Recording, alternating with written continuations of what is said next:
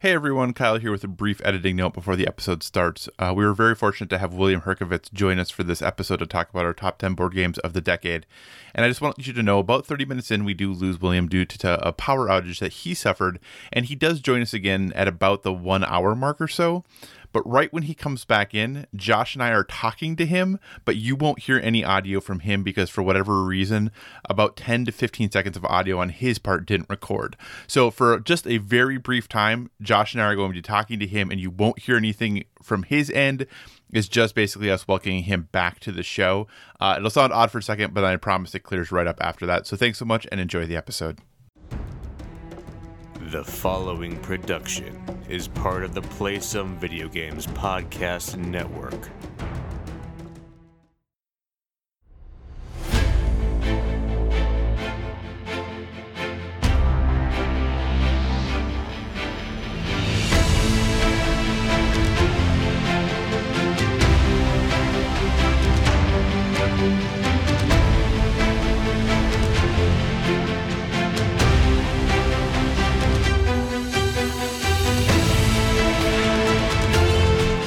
Boarders, and welcome to Board with Video Games, the gaming podcast that strives for right balance of coverage for games you play on your table and on your television. You can think of us as the Pandemic Legacy Season 1 and Terraforming Mars of gaming podcasts.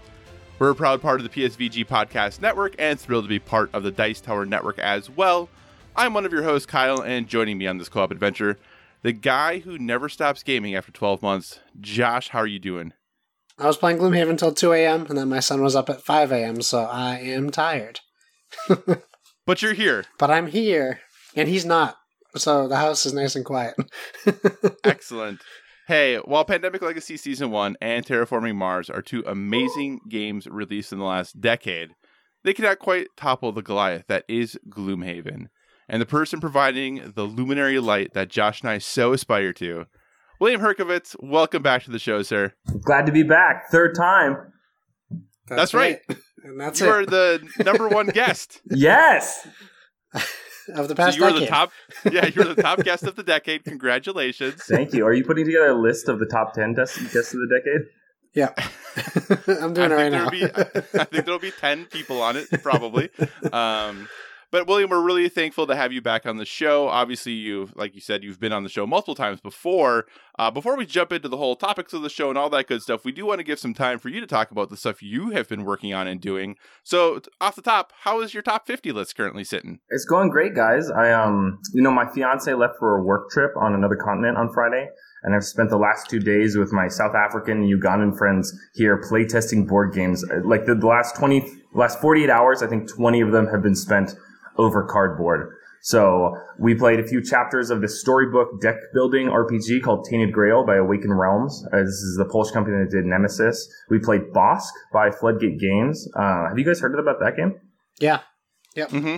Yeah, the growing trees and falling leaves on a national forest. I, I didn't expect a whole lot from it. It's it's great. Uh, so we also played Skulk Hollow, which is this asymmetric two-player game where it's like a Goliath versus woodland critters, and one of the playboards is the Goliath because critters can crawl across it while attacking it, which I thought was really great. Um, and then I caught up to a 2018 game that I never got around to called Endeavor: Age of Sail, which I don't know. If Ah. you guys played that? No. No, but we're aware of it. It looks very interesting. I highly recommend it. So it's an exploration nautical game um, that I feel really bad that I missed. Uh, so you're growing an empire by making shipping routes and occupying cities the world over. Um, and uh, it's uh, it's going on my list, even though by the time it gets up there, it's going to be two years too late. But better late than never. And then we so played. A, the la- yeah, so, yeah. I was going to say, so the last time you updated your list was back in October, right? Mhm. When when do we expect the new one? Is it going to be soonish here? Yeah, probably in the next five days. So probably, Oh, possibly, dang, yeah, it's possible that it's going to coincide by the time that this podcast comes out. Awesome. Uh, sorry, and then you can continue. What else did you were you playing? We played a game called Bloomtown, which is a city building game. Have you guys heard about that one? Sounds familiar, but I don't know it by memory. Yeah, that's right. You I- you don't need to. Uh, we it, it was it had the unfortunate aspect of being the least colorblind friendly game I've ever played, and we started playing, and my Ugandan buddy Simon we, he's like, he's like, I can't see the difference between these cards. and we're like, oh, are you colorblind? And he responded with, that's what they tell me, which was a great, yeah, it was a great non-admission. Uh, but yeah, it literally, he, it was unplayable for him. Uh, so I was a little sad, but it wasn't that great of a game anyway. So he didn't, he didn't miss out. Um, so those are some of the games that are in the, that are in the mix. I also I recently played PAX Pamir um, and Nagaraja, Twice as Clever, and Century and New World. And so just I probably five of all the games that I've listed are going to make it into my story update. But all told, Gotcha. Yeah, it's a lot of games. Even though I still have this like judgmental stack of games, uh, particularly horrified Cloudspire and Core Space that I have stacked up in a way so that I can see them, so I can feel guilty that I'm not, uh, you know, that I haven't played them yet. But they're gonna get in my update probably a few months from now if they're if they're as good as I think. Um, yeah, so it's just it's you know it's a lot of games. And I know last time we had you on, you had talked about doing a board game awards type column. Has that happened? Is that still happening? Yeah, so I wrote. I, yeah, all of the games are in the Popular Mechanics Board Game of the Year awards. They're coming out in the next edition, uh, which I, I don't. I th- maybe that's out in the end of the month. They don't. They don't. Uh, it could be in the paper edition right now, honestly, because I live in Rwanda uh, and we don't get the magazine or really mostly any magazines here. I'm not ever 100% clear when this thing is going to hit the shelves, but I assume in the next couple of weeks my board game awards come out. Very cool. Very cool. Anything else that you have been working on that you'd like to talk about, tell us about, chat about before we kind of jump into the full show here? Uh, do you guys play Dungeons and Dragons? No. Uh, this is my big blind spot in gaming. I've never played a tabletop RPG. Really? Oh man, I, Yeah. I I dungeon master a Dungeons and Dragons game every Tuesday. So I have a bunch of friends that come over to my house uh, here from uh, a bunch of different continents, and uh, it's just I don't know. It's great. I play it every Tuesday, so it's kind of less time for me to be playing these new games that I'm reviewing. But it's just so worth it. I, I love Dungeons and Dragons. Other than that, that's all I got going on my side. Gotcha. So if I move to Rwanda, Hmm. can I join your Dungeons and Dragons group? Definitely, we're playing Secrets of Saltmarsh, so you decide what you want to come in as. okay, I will. I will see what I can do. I'll. I'll see what jobs are available for me. Awesome. Hey, we are going to jump in straight into the show. We are doing a special group of shows here where we're not doing all of the typical stuff. Uh, so, no housekeeping this week. We're just going to very briefly jump into our topic of the show and then on to our best board games of the, the decade. Uh, with that, William, I know you've played you play some video games. Do you follow the Game Awards at all that just recently happened?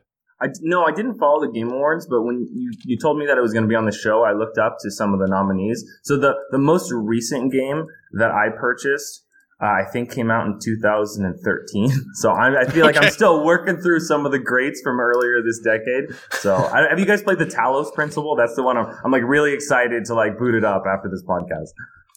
Actually, interestingly enough, there was a reveal for the Talos Principle coming to Switch, I think, if I recall, uh, on the Game Awards.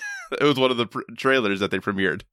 So you're right with the times, really. Perfect. I'm with the times. No, no, no. So, but um, I, but reading the coverage has convinced me to buy Disco Elysium, which Yeah. kind of sounds like it sounds kind of like a schlubby modern alcoholics Dungeons and Dragons, uh, and so I'm basically sold. That's kind of, I think that might be the best description of it I've ever heard.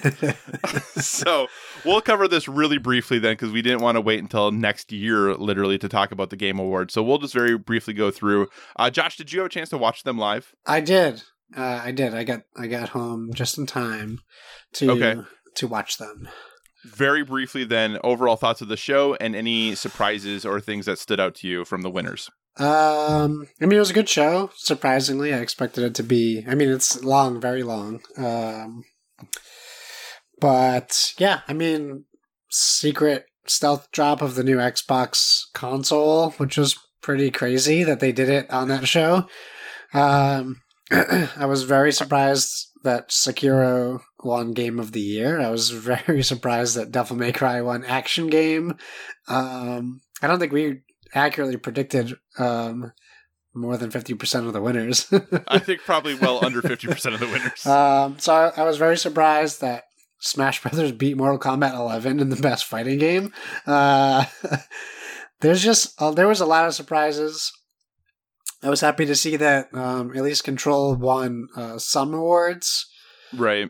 Um, there was a lot of reveals, which was cool. Mm-hmm. Um, I feel the same thing. Like Disco Elysium keeps getting pushed up to like this like front runner for next game I want to try. Um, and yeah, I don't know. I don't know. What about you? Nothing like nothing besides the Xbox announcement. Nothing like blew me away. Surprise.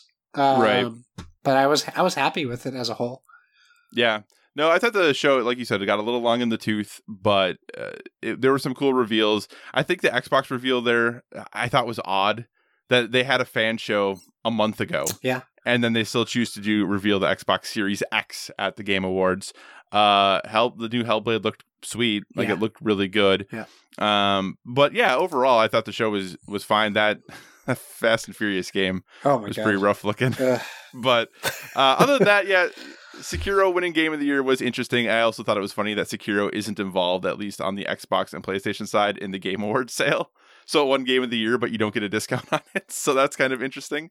Uh, but overall, I mean, I thought decisions were pretty good. I wish Control would have gotten more because, you know, obviously our, our love for Control is known well, but that, cause that game was just amazing. But overall, I, I, I don't think they blew it on anything. I don't think there was anything that was completely wrong. I was very sad for you that Mortal Kombat 11 didn't win Best Fighting Game, but I also kind of figured that Smash Brothers would win. So I'm sorry for you there. That's okay. Okay, so what, what's going to win Game of the Year? And oh, go ahead. William. No, I got a question and a comment about about these these game awards. Uh, the first question is: Have you guys actually played the game of the year, Sekiro? Do you think do you, you know why people are saying it's such an amazing game? I couldn't. I do know why they're saying it. Um, they're saying it because it's a Dark Souls game, and it just has this reputation of this cultish, crazy following of like this game is so difficult and it's so great. Like it just kind of has that. And I'm not saying that it isn't that game, but that's just kind of the reputation that the Dark Souls games carry with them. Um, but I have not played it because it is a Dark Souls game. yeah, I, I think it, I think it kind of goes along with this year. There was a lot like all the nominees were good, but there wasn't a standout game or two this year, and I think it just split a lot of the vote as a result. And this game is ninety percent, you know, ninety percent of the weighting is on what the critics say. And I think of all of the games here, Sekiro is the game that most consistently scored really well, other than maybe Smash Brothers. So I think that you know, Death Stranding was super divisive. Resident Evil 2 people really love, but some people just don't like horror games. So there's a lot of things I think that, and not taking away from the game, I think is probably a very well made game. Um, but I think, you know, from software games tend to score very well and are critically looked on really positively. So I think that just weighed a lot in its favor. The other I thing want to is, play it. the, the other thing is I want to say about this Xbox reveal. So I saw the video of the Xbox reveal, and then I I tried to like desperately go through Wikipedia to get some information because from what I could tell, what was revealed was a shape like a rectangle with Yeah. no data attached to it, and I've never felt more out of the loop. But I'm like, what does the rectangle do? Yeah, well, the problem is they released the specs like a year ago, so it's all like disconjointed how the information's getting released. So, yeah, for someone like you who, who isn't following that, it would definitely feel weird just to see this cube GameCube times two released and no no technical specs around it, but um and I think for us, the people who already knew, we still had to like look back up to see what those specs were because it's been so long since we talked about them. Yeah, I just, I'm so amazed that they did it at the Game Awards. I just, It's yeah, an odd know. choice for sure. Yeah. But hey, like I said, Hellblade looks cool. So yeah. We'll see.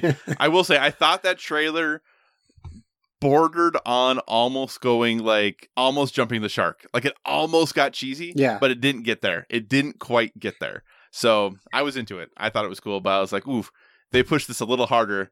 I might be laughing right now instead of being really into this. So yeah. And now I still have to play the first one, but hey, that's cool. Yeah. Um, all right. So hey, you know, I feel like next year's game of the year uh, discussion is going to be pretty darn interesting, though, when you look at all the games coming out next year, um, and with new consoles launching and all of that stuff. But yeah, so hey, Geoff Keighley, nicely done as always. You know, whether you like the Game Awards or don't like the Game Awards, that man puts a lot of work into them. Um, and you know, I think they have overall continually gotten better. So Yeah. props to him. So. All right. Well, with that, we're going to transition to what our topic of the show, or our main topic of the show, and what we're basically going to talk about this whole episode is our best board games of the decade. And we figured that, you know, William, since he writes the top 50 list for popular mechanics, seems like the perfect guest to have for this. So we're so thankful that you're here. But I really want to start with, you know, and we'll start with you, William. You know, when Josh asked you about, hey, do you want to come on? We're talking about top 10 games of the decade what did you how did you start formulating your list? How where did your list start at? How many games? Kind of how did you whittle it down to 10 games? So i think for me it was a little easy. When you guys emailed me i think in my response email 10 minutes later i'm like okay i'm thinking these six games already. What are you guys thinking? So i was kind of ready to jump on. You know one of my actual jobs is to track what i think are the best games that have come out recently in this decade. So I, I mean, I combed through my story and I included some games that I had to cut in recent years because they came, you know, they became a bit older. Uh, and then I scrolled through Board Game Geek for uh, games that came out between 2010 and 2014 before I started my list to see if any, there was anything that I missed. Uh, and then I think I got down to 12 games and I just had to cut two of them. I, wow. I will say though that, that this process of making this list is different than something that I would put together for popular mechanics or that I would suggest to people for games that they should buy or that I would tell people are like the best games that everyone would think of uh, the best games of the decade. So these are just what I think are Williams' top 10 games of from 2010 to 2020 or 2019. And I know I know I'm skipping three definite games that you guys are probably going to roast me for. So I'm, I'm gonna I'm gonna wait to see to see those ones coming out. Well, we'll see because we all we all just made our list of favorites, and I have made predictions for both of you as to what I think your number one is going to be. So we'll see how accurate well, I am. You'll know mine. This, I think I know Josh's, but Williams obviously we've only talked three times, so this might be a little more challenging. But we'll see what happens. Uh, Josh, what was the process for your list and making your list come together? You know, the super easy list that was so easy to do. It wasn't in trouble at all. um, well, I, I thought about how I wanted to do it first, and what I didn't want to do was just like go through my board game collection, because. Um, well, I don't. I don't necessarily know why I didn't want to do that. I just I figured what I did was I looked up um, the top board games of each year. So 2010, 11, 12, all of them. But I I used four um, sources for each year. So I made sure that I had a like a sufficient list because not everyone's lists are are accurate about what games released in those years. But I I couldn't go through my games and pick a game that like I knew came out in a year. I would have to look up every game I picked to see what year they came out in. So I took that right. list. sorry, I took that list um, and I wrote down by year the games that I like was very like fond of. Even like some games came up uh, that like Quarriors that I really wanted to include on my list because um, I knew not a lot of people would have that, but ultimately um, I couldn't. Um, spoilers. So after I took that, I probably had a list of 40 games ish that I just started cutting down by like games that I enjoyed as opposed to like games that I think people should play. Um, and then I got down to 20 and then I got down to 12 and then today I got down to 10 that's funny because i went through i just opened up my gaming cabinet looked at all my games and just wrote down every game that i my initial reaction is that game's fun. I enjoy playing that game. And then i crossed off all the ones that came out prior to 2010 which wasn't all that many but was some. And then i went back and double checked the board game geek lists for each year and I ended up after doing all that with a list of 40 games that I said, yes, these games are fun and I enjoy playing them. And then I just started whittling my list down from there. So I got from 40 to 30 really quickly. And then 30 to 10 was actually a little more challenging, partially because I was sharing my list with my partner. And she kept saying, Why do you have this game on there? Why is this even here? Why wouldn't you put this there instead of that? And then I realized very quickly that I probably shouldn't be sharing this list with her because her and I have very different tastes on games. So um, I'm pre- I got down to 10, not too bad. I'm really secure with my first eight. Uh, my nine and my 10, I feel like could change on any given day. Yeah. On any given day, I feel like my nine and 10 could be different. I am not as staunch in my thoughts on them as apparently William is, who this was a very easy task for him. Um, I had a lot of, I, this was challenging. I, this was way harder than I thought it was going to be. So, yeah. But Okay, so what we're going to do, we're going to go ahead, we'll talk about our top 10s, and then we're going to talk about the decade a little bit as a whole afterwards, because I don't want to in case we want to reference games that are in our top 10 as examples of things, I don't want to potentially spoil lists. Mm. So we are going to start t- covering our top 10 games of the decade. William, as our guest, you get the joy of going first. What is your number 10 game, sir? Beautiful. So first off, I just want to say that you guys should just become more comfortable with being horribly wrong. That's what I've done. this was super easy. All right. So for each of these games, um, I've given it uh, a title, like I would for a story. So um, it's going to be the decade's best something. Uh, for example, my my number five is the decade's best engine builder. So this is how I'm uh, gonna make sense of what the decade's top 10 games are. So, the decade's most joyful game. That is my number 10. And this is Colt Express. Have you guys played this game? Yes, this was on my short list. Oh, beautiful. So, from 2014 by Ludonaute Games. So, Colt Express is on my list because it dives to the core of why I think board games specifically, as opposed to video games, uh, uh, with my friends bring me joy. And that's the cardboard and like the chaos of face to face, you know, playing against and with your friends. So on the cardboard side, uh, in Colt Express, you're crawling around and on top of this 3D open-sided train with stand-up figurines. And I just think that this is super fun. And the game also understands how to use cardboard. There are these like pop-up figurines you make that you put on the table, cacti and tumbleweeds and, and bones, and they serve no purpose at all, but to just bring you into the game as the, in the aesthetic. And that really, it speaks to my heart. And then on the face-to-face side, um, as your characters are punching and shooting and moving around and thieving, you know, you you and your friends are messing up each other's fre- uh, plans, and you're you're you're causing them to like move into the wrong car and just start like throwing punches into the air at nothing. And I always laugh when I play this game because of that. It's just so joyful. So I love the cardboard and I love the joy of the face to face interaction. It is great. This is a game that I actually play with my in laws very regularly. And I do remember the first time we ever played it, setting up the cacti and the rocks and all of those things. My father in law was like, Oh, do I get to like throw these at people? I was like, No, they're just, they're there as to set the mood, to help you feel like you're really in. He's like, Oh, well, they should have given us like real cacti or something. I'm like, Well, okay, I'll, I will give them that feedback. I appreciate it. So that's a great first pick. And I, I'll be honest, not one I expected you to have on your list. Again, lots of surprises, and I'm super, super prepared to be totally wrong. All right, Josh, what is your number 10, sir? okay, my number 10 is my first and still favorite hidden movement game that I played, uh, and that is Escape from the Aliens in Outer Space um, by Osprey Games, I believe. Uh, it's, well, yeah, it's right next to me. Um, it's a game that I actually didn't know about until Jorge Garcia from Lost was on the Dice Tower podcast as a guest, and he was talking about this game. It sounded so cool. So I went out and searched for it, and I found like this anniversary edition that came out. It's so you have whiteboards. Each person has whiteboards in the game, and essentially you have humans and aliens. It's a very simple premise, but there's a bunch of different map styles. Uh, if you want to get crazy in depth, each character they have special abilities. If you want to assign roles to people, um, but it can also be played very simply by no role assignment. You're just humans and aliens, and your goal is to get to the escape pod without getting killed. And the the best part about it is not all escape pods work, and you have to draw a card to see if the escape pod fails or succeeds. You can also escape without your friends or with your friends.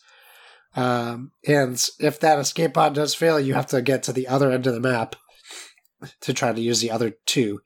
Uh, and now the aliens know where you are. So there's a lot of suspense. It's just a lot of fun. Um, and it's a game I think that everyone should at least try or play. Number 10. I've, I've never heard of that game. That game sounds great. What Yeah, year it's did awesome. it come out? Uh, it came out. You know what? I had all the years written, and I should have just kept them on there. so now I'm looking. Uh, that so this col- this Ultimate Edition was in 2016, so by Osprey Games. I think the original came out in 2010.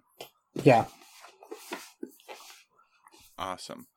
All right, so that's Josh's number 10 Escape from the Aliens in Outer Space. And it's interesting because once you said that name, I, I was thinking to myself, where have I heard that? And I totally remember that episode of the Dice Tower. And that's where I've heard of that. All right, so my number 10 game is a game that is kind of sad because I don't think I'll ever play it again. But it was still one of my favorite experiences of the decade. I hate this game. no, and that's not why. Um, and this is a game that the uh, base version of this game came out prior to 2010, but you know it's been around a lot. There's been many ed- different editions and renditions done of it.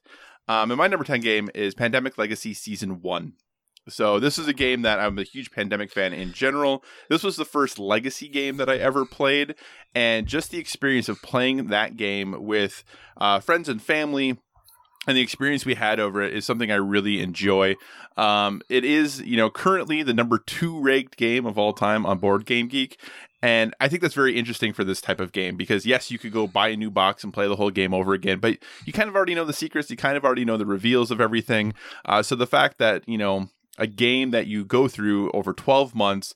If you win you move on to the next. If you lose you stay. So you're playing the game 12 to 24 times maximum.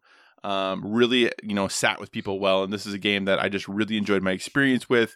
Uh, i played season two didn't enjoy it quite as much as season one. Um, but also just because of the fan that i've become of legacy games i wanted to make sure uh, that one of them got on my list. And this is my favorite of the ones i have played. Uh, so pandemic legacy season one my number 10 pick for games of the decade and this is one of the games that my wife told me was wrong and i should have put charterstone here so there we go uh, william did you play pandemic legacy So what, what what are we doing now if one of the games that you say earlier is on our list later? you are just going to talk about it later Okay, because this So one I is, don't want to spoil where it is on your list or anything like that. this one is not on my list, and this is one of the ones that I thought you guys would roast me for for not having it Oh. on my list. No, Uh, and I do give props to it. I think this is the most famous legacy game. Do you think that that's, that's Yes. a fair- yeah? yeah, Um, for sure. But it's not on my list because I'm not a big fan of cooperative games. So I don't have any cooperative games that are not RPGs. Actually, let me clarify that are on my list. So Yeah, definitely wouldn't roast you. Like I said, it's number ten for me, and it, in some ways, it's almost more representing a genre and a movement than it is necessarily the game itself. But I do really enjoy the game. I had a lot of fun with it. It just kind of to me is odd to include it since I'm never going to ever play it again, probably. So. Uh, that's my number 10, Pandemic Legacy Season 1. William, your number 9, sir. okay, my number nine is the decade's best game that takes less than ten minutes. And this, of course, is One Night Ultimate Werewolf uh, from 2014 Bezier Games. And so I think that this one is fairly self-explanatory. So you know how boxers have like pound for pound ra- rankings because you can't really compare them like a flyweight to a heavyweight directly. Uh, if board games came up with a minute per minute ranking of games, I think that One Night Ultimate Werewolf would have to be at the very top because you get so much in for such little time. You can have these like six or seven minute games that are filled with deduction and deception and laughing, and you're trying to figure out, you know, what happened during this eyes closed phase of the game. I love it. I don't think there's any other game that matches One Night Ultimate Werewolf for just the, the, the time. There's a lot of games I really like that take 15 to 30 minutes that I think of as very short games, like uh, Coup, for example, but nothing as short as One Night Ultimate Werewolf. What about Win, Lose, or Banana? Win, Loser, Banana. No, definitely not on my top 10. I don't even know if I know what Win, Lose, or Banana is, You Josh. get if you you get the premise by the name. You have three cards. You either win, you lose, or you have the banana, and you try to trade cards with the other two people you're playing with, and they don't know what you have. It's a three player game. Uh huh. And that's oh wow okay well hey simplicity at its finest I guess And it plays under ten minutes. it'll Josh, show it'll played- show up later in my rankings. Don't worry. okay. Okay. Good. uh, Josh have you played One Night Ultimate Werewolf no, it's a game I always wish I played, but just not our, gr- our group isn't into.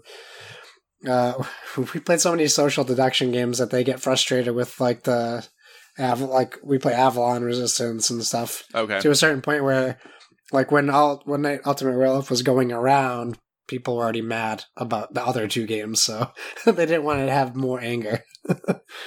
here's the funny thing about Werewolf and just all those games for me is that every time I've ever played these games it's always been in groups of like 70 people Ugh. Because when I was younger and I was working in housing, we would play it with like our student staff all the time, like during training. So we'd play like huge games of werewolf, you know, right after dinner or something like that. So I've never played this with like a group of people who are really looking to just play One Night Ultimate Werewolf. So Yeah, I maybe should probably do that sometime. It seems like a way I should experience that game. Josh, your So- friends should consider it too, your group, because I would say One Night Ultimate Werewolf is the only deduction game that I really love that's not a friendship breaker. Because it Yeah. only goes for like six minutes. You like you do the thing, you lie, you get lied to, it's over, you play another game, no no hard feelings. Yeah, I played Werewords at PAX last year, and I really liked it. Um, but my wife wasn't into it. It's still a game I want to grab because I do think that like the friend group would enjoy it. Um, but I don't know the, the comparison between that and and how much different uh, Werewolf is. So, who knows? All right, Josh, your number nine, sir. My number nine is uh, a game I thought would be higher on my list, uh, and it's Wingspan. Um, I expected it to be much higher, but you know, going through these lists, and um, while I definitely agree that this is a great game, I think it it could rise higher in my list in the more like the coming years as I play it more. Um, but as a in the past 10 years i just don't know that it's been out long enough for it to, to surpass the other games i enjoy um, and and i know i'm not really saying much about the game itself but i think as far as um, if i looked at all these other games i would probably play more of them by choice over wingspan because wingspan is a longer game um, depending on who if you're trying to teach it to new people um, it takes some time. I don't know if you were teaching this when you did your your thing you did yesterday, Kyle, but I did. That's actually Um, almost all I was doing was teaching Wingspan. so I feel like there's still uh I don't know. There's still a little bit of a learning curve compared to I'm I'm defending it being so low is what I'm doing. Uh it's a great game and it's a gorgeous game. The mechanisms are fantastic in the game and um, I feel like we talked about this before. There's so many options in the game that each time you play the game, it's it's a totally different uh, game for each player. So it's still a fantastic game. So it's number nine instead of not on the list. so, William, I know that this game is on your top 50 list currently. I'm gonna hold my thoughts until a undefined later date. okay, that's uh, that's what I kind of thought might happen. Okay, number nine for me is a game that I I don't want to say I'm embarrassed to have this game on my list, but I'm kind of embarrassed to have my game on this game on my list. And the reason it's there is because without fail, everyone I've introduced this game to who is not really into board games has fallen in love with this game, and this is the game that then brings them back to playing more games with us. And because of that, I have really positive memories with it and really positive experiences with it, and I just have a great time with it. And my number nine is Machi Koro. oh, ah. Yeah, so I think obviously as a game and as a, you know, how you play a mechanism, rolling dice, you know, getting some income, building a building and moving on, it's not very complicated. And this is the game I debated longest about whether I should put it on my list or not. But with the expansions, which is the only way I play it, I really do think that this game is a ton of fun and a really great way to get and introduce people into games. To me, it's kind of my basis for a gateway game right now and it's the thing that I introduce people to on a regular basis when it comes to gaming. So my number nine right now, Machi Koro. The and like I said, my nine and my ten are two games are two that if you ask me tomorrow, I, these might be different. Um, but because of the experiences that I've had with them, uh, they are kind of where I am at currently. All right, Josh, you have played Machi Koro, correct? I have a game that I had a great time with, but I red carded my wife into not liking the game. so uh, we almost got Machi Koro Legacy like five times at PAX Unplugged, and, and in fact, Right. she was even mentioning it, and I was like, "But do you want to play this? Like, we'll get it." But do you want to play this? And she's like, uh. so uh, it definitely was a thought. Like I could have included it, um, but I think just because of the experience I had with her, I think that definitely changes it a little bit in my mind. Right. No, I can totally understand that. And I think part of it is too because yeah, my partner absolutely loves this game. Um, and we now have a group to play Machi Koro Legacy with because of introducing them to Machi Koro, which is pretty exciting. So I'm looking forward to starting that game here soon. Um, all of the stuff about the designer of that game was standing. Um, I, I am looking forward to having that ex- hopefully fun experience with other people. Uh, so it seems like we've lost William, maybe due to some technical difficulties. So Josh, we'll move on to you for your number eight, and hopefully we'll get William back in time for his number eight. So Josh, what is your number eight, sir? My number eight is Ticket to Ride.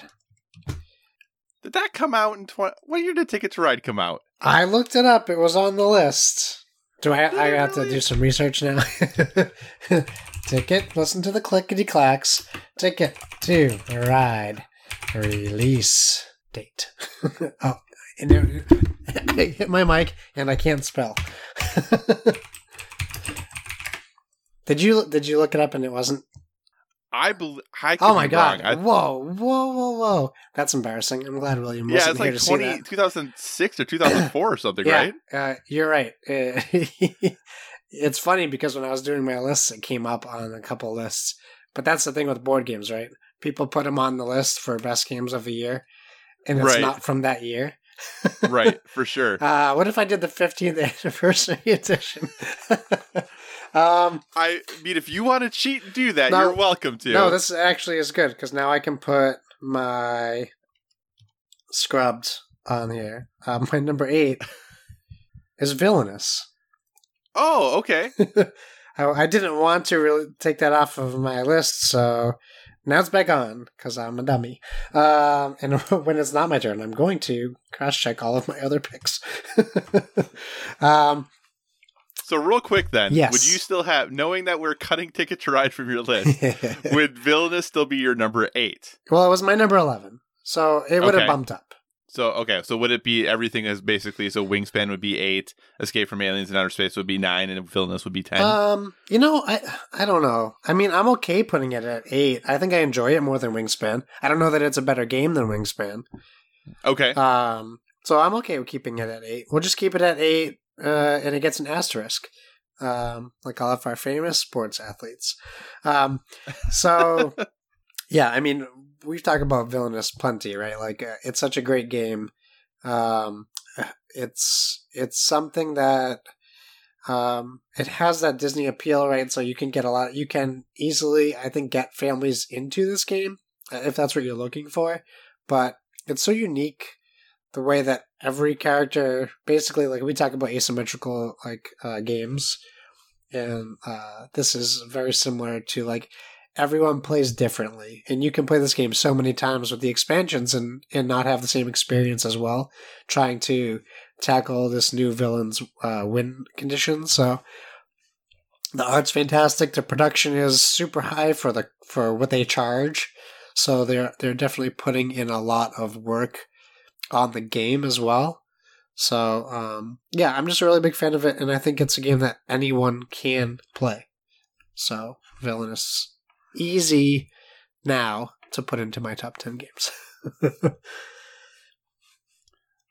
It's funny because I, when I was looking at my list, uh, I almost included games like the base pandemic, yeah, Ticket to Ride, things like that, because you're you're so used to playing them that you're like, oh, clearly that must be, you know, just the way that that is taken care of, or or whatever at this point, and you're just so used to hearing about these games all the time as to, oh, this is the best game, oh, this is the best game, oh, this is the best game, and then suddenly, oh wait, that came out a lot longer ago Yeah. than I thought that it did. So awesome. That is a great pick, though, I think. So go ahead. Happy that you're able to get Disney Villainous on your list now that we, you know, remove the game that technically cannot be there. All right. So, dear listener, uh, we have heard from William. His power went out. So, what we are going to do is we are going to continue our list, and then he hopefully will be able to rejoin us, and he'll we'll just catch him up to wherever we're at when he is able to rejoin. So, hopefully, we'll have him back on here soon. All right, Josh, my number eight list then is actually uh, one that I'm kind of happy William isn't here for because he might make fun of me for it. And my number eight is uh, Mystic Vale. So, Mystic Ah. Vale is a game that I have talked about quite extensively on this podcast. It's a game that I really enjoy, and that because apparently I talk so much about it and so positively about it, William tried it and he didn't really like it that much. Uh, but yeah, I really enjoyed this game. I'm, I'm someone who loves a good um, kind of deck building game that and the, I like the push your luck aspect that is included in this one about flipping over the cards until you you know reach a certain amount of um, contagion or, or infection that is there. Um, so I, I just really enjoy everything that this game has to offer.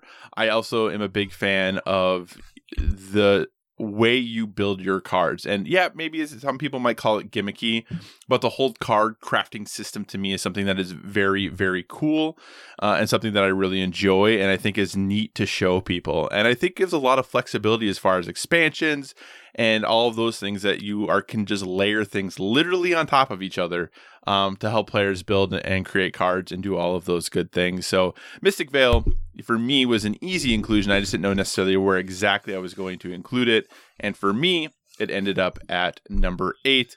Uh, and it's you know, oh, I forgot to keep mentioning these. It is ranked 375 overall on Board Game Geek, so not too shabby. You know, it is interesting considering I think most of or a lot of especially the top 100 now is all games from 2010 to now. Yeah. Um there's a there's a few definitely probably meh, maybe 20 from prior to that in the top 100 now but a good 80% of the top 100 now is you know from 2010 to now. And i only have maybe a handful not even a handful of games that on my list from that. So yeah. uh but you're a fan of mystic vale yes? I am for sure. Um it is uh, unique if it's your first time playing a card crafting game. Uh, so that's uh, always fun. Uh, I like the the manipulation you have and how much strategy there can be if you want there to be. Um, and it's definitely a unique looking game as well. So I'm a, I'm a fan of it for sure.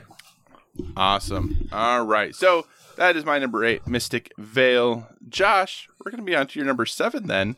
Uh, what is your number seven, sir? Uh, my number seven is Pathfinder Adventure Card Game. Oh. Oh. Um, and I'm typing while I talk because that's what I do.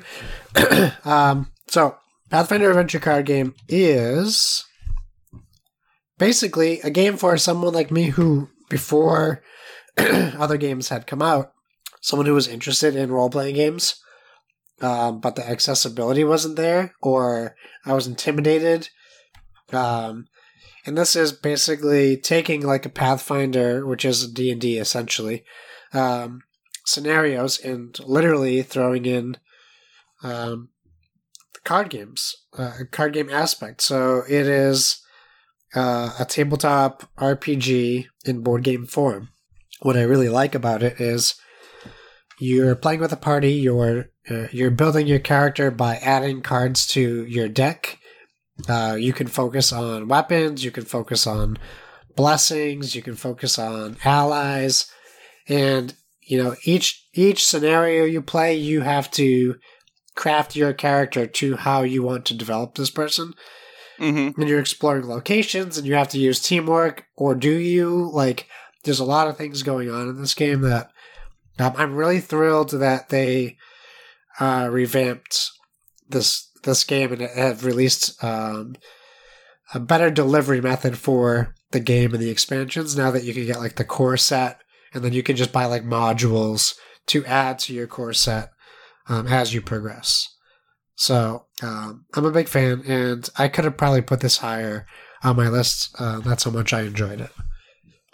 Gotcha. This actually was my number 11. This was the game I thought about swapping out Machi Koro for Oh, because I yeah, I played so much of this game. Part of the reason that it didn't get swapped out was because I haven't played it in quite some time.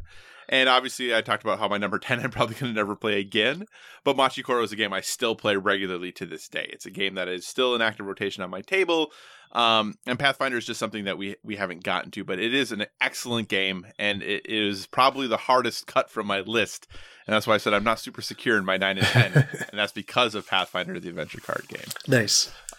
So, all right, so my number seven then is a game that is newer, uh, something that I was introduced to more recently, and something I really only started playing a lot this year and that was because of Josh telling me I needed to play this game. and that is Century Golem Edition is my number seven, specifically the Golem Edition of the game. Obviously, gameplay in Century Spice Road is the same, but I think for the value and the design and everything of the Golem Edition is just so so well done. It is a nice package, uh, really simple game to teach, and I think that's for many of the games on my list. That's true. It's a game that's pretty easy to teach, but there's still some depth of strategy. Uh, this game right now is ranked 241 overall on Board Game Geek. It's one of my few games that the weight is under a 2.0. It's actually the only other game that and Machi Koro that are kind of on the quote unquote lighter side, if you would. But this is just a really nice game that I think after introducing people to a game like Machi Koro, this is a really nice, easy progression to say, hey, here's something that's just going to be a little more complicated, just a little more depth of strategy, a little more choice in what you want to do and how you want to approach things. And it's a game I just can't stop playing for how refined it is and elegant it is. You know, it, it's a game that I, I have no qualms about suggesting to people Sure. or if people ask about it it's a game i definitely want to jump and get to the table um, so i just had a lot of fun with it and you know maybe there's some recency bias with it a little bit i could see but overall it's a game that i just really enjoy playing and can never always happy to bring it back out so century golem edition uh, is my number seven Nice. josh what is your number six sir My number six is Everdell, which I suspect might be higher on your list, uh, or not on your list at all. Who knows?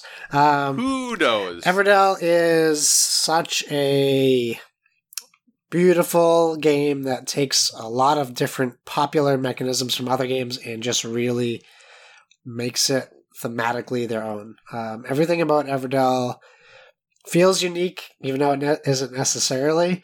Um, even from the like the stand-up tree, you don't necessarily need, um, but it adds this effect of uh, that you're really in this like woodland environment. It's it's um, town building, it's worker placement. Um, it there's so many things that it has going for it. and and like I said about Wingspan, there's a lot of variety. So you're not going to see the same game every time you play. So it is a little harder um, to kind of predict what you're doing. You're really just trying to make your town work the best that it can with the cards that are available which Mhm. I like th- that strategy idea um, because you really have to be able to improvise and think on your feet while you play that game, especially when people are drafting cards ahead of you that you may have wanted. Um, so yeah, I really, really enjoy Everdell, and I cannot wait to play Pearlbrook because we picked it up at PAX, and we should be getting those two more expansions uh, in the next few months, I think. Because did you back the two additional expansions yes, on I did. Gotcha. And then just did you plan on picking a Pearlbrook at PAX Unplugged so you didn't add it to your? After their Backing. shipping mishap, I didn't. Right. I didn't get it, um, and I didn't go back after they said they corrected it. Uh, so I just Okay. assumed, and I was able to get the deluxe edition at PAX. So um, Oh, gotcha, I made okay. out. I made out like a bandit because I got it cheaper without the shipping. Oh, that's great. Yeah. That's absolutely great for sure. All right, so that is Josh's number six, Everdell. Josh, do you want to know something very interesting? I always want to know something very interesting. My number six game of the decade is Everdell. That's awesome. Look, we're sick it up, and we didn't even try to, yep. and we didn't share our list ahead of time. No, we did not. So yeah, I would echo everything you said. Uh, Everdell is a game that I just, and I think that's kind of I'm going to sound like a broken record for a lot of these games that I had. I just want to get to the table when I'm looking at the games that I want to play. It is one of the games that is jumps to the top of I want to play. The artwork in it is great. The mechanisms with the city building is done really well. And like you said, there's enough variety in what's going on that you never really feel like you're doing the same thing over and over and over again because there's so, you could choose to do different things and there's new varieties of, of ways you can approach the situation you're in. I think how the board is designed with the tree and how they have laid on the expansions with being additional boards that butt up right next to the current board um, and add new mechanisms and ways to approach things is great. I think it's a really clever design done that way. Uh, the components are fantastic. It still has my favorite component of any game with the berries. They're so good. I love those berries. Um, so yeah, Everdell I think is just an absolute home run. I think also, fortunately for the most part now, it's it's available. When this game first came out after the Kickstarter, it was super hard to get. If you did find it, you know, prices were double, triple what MSRP should have been. Uh, and now the game is just pretty much available on Amazon and cool stuff and all of those places. You can pretty much just order it, which is great. And even at the base game, um, the production values are great. Yeah. You know, it, it isn't a game that um, is lacking in any way that I think, at least. And Everdell's a game that really I am quite smitten with. Uh, it is ranked number 87 overall on Board Game Geek. Um, so for a game that came out in 2018, not too shabby. And I think it's just complex enough that it makes you feel like you have to make some tough choices, but not so complex that it scares away people who don't like quote unquote heavy games. Yeah. So over, it just hits a lot of really good spots. And my gosh, the creatures are so darn cute. Yeah. they really are. So Josh and I in sync on our number six games of the decade, Everdell. Josh, what is your number five game? My number five, because of the Ticket to Ride fiasco, I had to double check to make sure I got the year right, and it is Okay. 2010. Perfect. That is Seven Wonders, a game that I played wrong for so long, but it still is so good. Um, it is uh, deck drafting and uh, city building, uh, not city, um, wonder building. Yeah. Um, it is a game that I can can and will always go to. It's very easy to teach. It's very fun to play, and uh, there's there's such a wide variety of people you can play with um, that it makes it. I almost put Seven Wonders Duel because I really enjoy that as well. Mhm. But I think Seven Wonders as a whole really fits that this list for me. That um, I feel comfortable teaching it to anybody. I can see myself playing it in ten years still. Uh, it's a game that uh, it, once you get people who play it enough, it's not a long game as well. You can Mhm. kind of play it quickly, ish. Um, and I just love everything it does. Uh, it, it still is a good looking game. It has a great table presence. It takes up a lot of um, space. It really looks like a lot of things are going on, which there are. There's so many different paths to victory. Um, it's just a, f- a fun, exciting um, game that's just always going to be in my top 10, I, I would guess. Gotcha. Did you see there was someone I can't remember who it was that just posted they had played a game that they called a Seven Wonders Killer, Yes, um, I did see that. I- and I can't remember if that was Gameosity or Ella or It was who it Ella. was that po- was it Ella? yeah, and I'm trying to remember what the game was. I know that's what I was trying to remember now too. because she did post they were playing a game at PAX Unplugged that was a Seven Wonders killer, and I don't remember what it was. Oh, uh, it's a wonderful world. Yes, it's a wonderful world. That's what it was. Uh, and I did see that at PAX. I just didn't play it, so that will have to go onto the list. Yeah, that's very interesting because when I, as soon as I saw that, I immediately became far more interested in that game. Because Seven Wonders, I don't want to spoil anything, is not on my list, but it came darn close to making my list. It was, it would definitely be a quote unquote honorable mention. And I think part of the reason that Seven Wonders for me didn't make the list is I think I might like Seven Wonders Duel better. I like it better with two people for sure. That's true.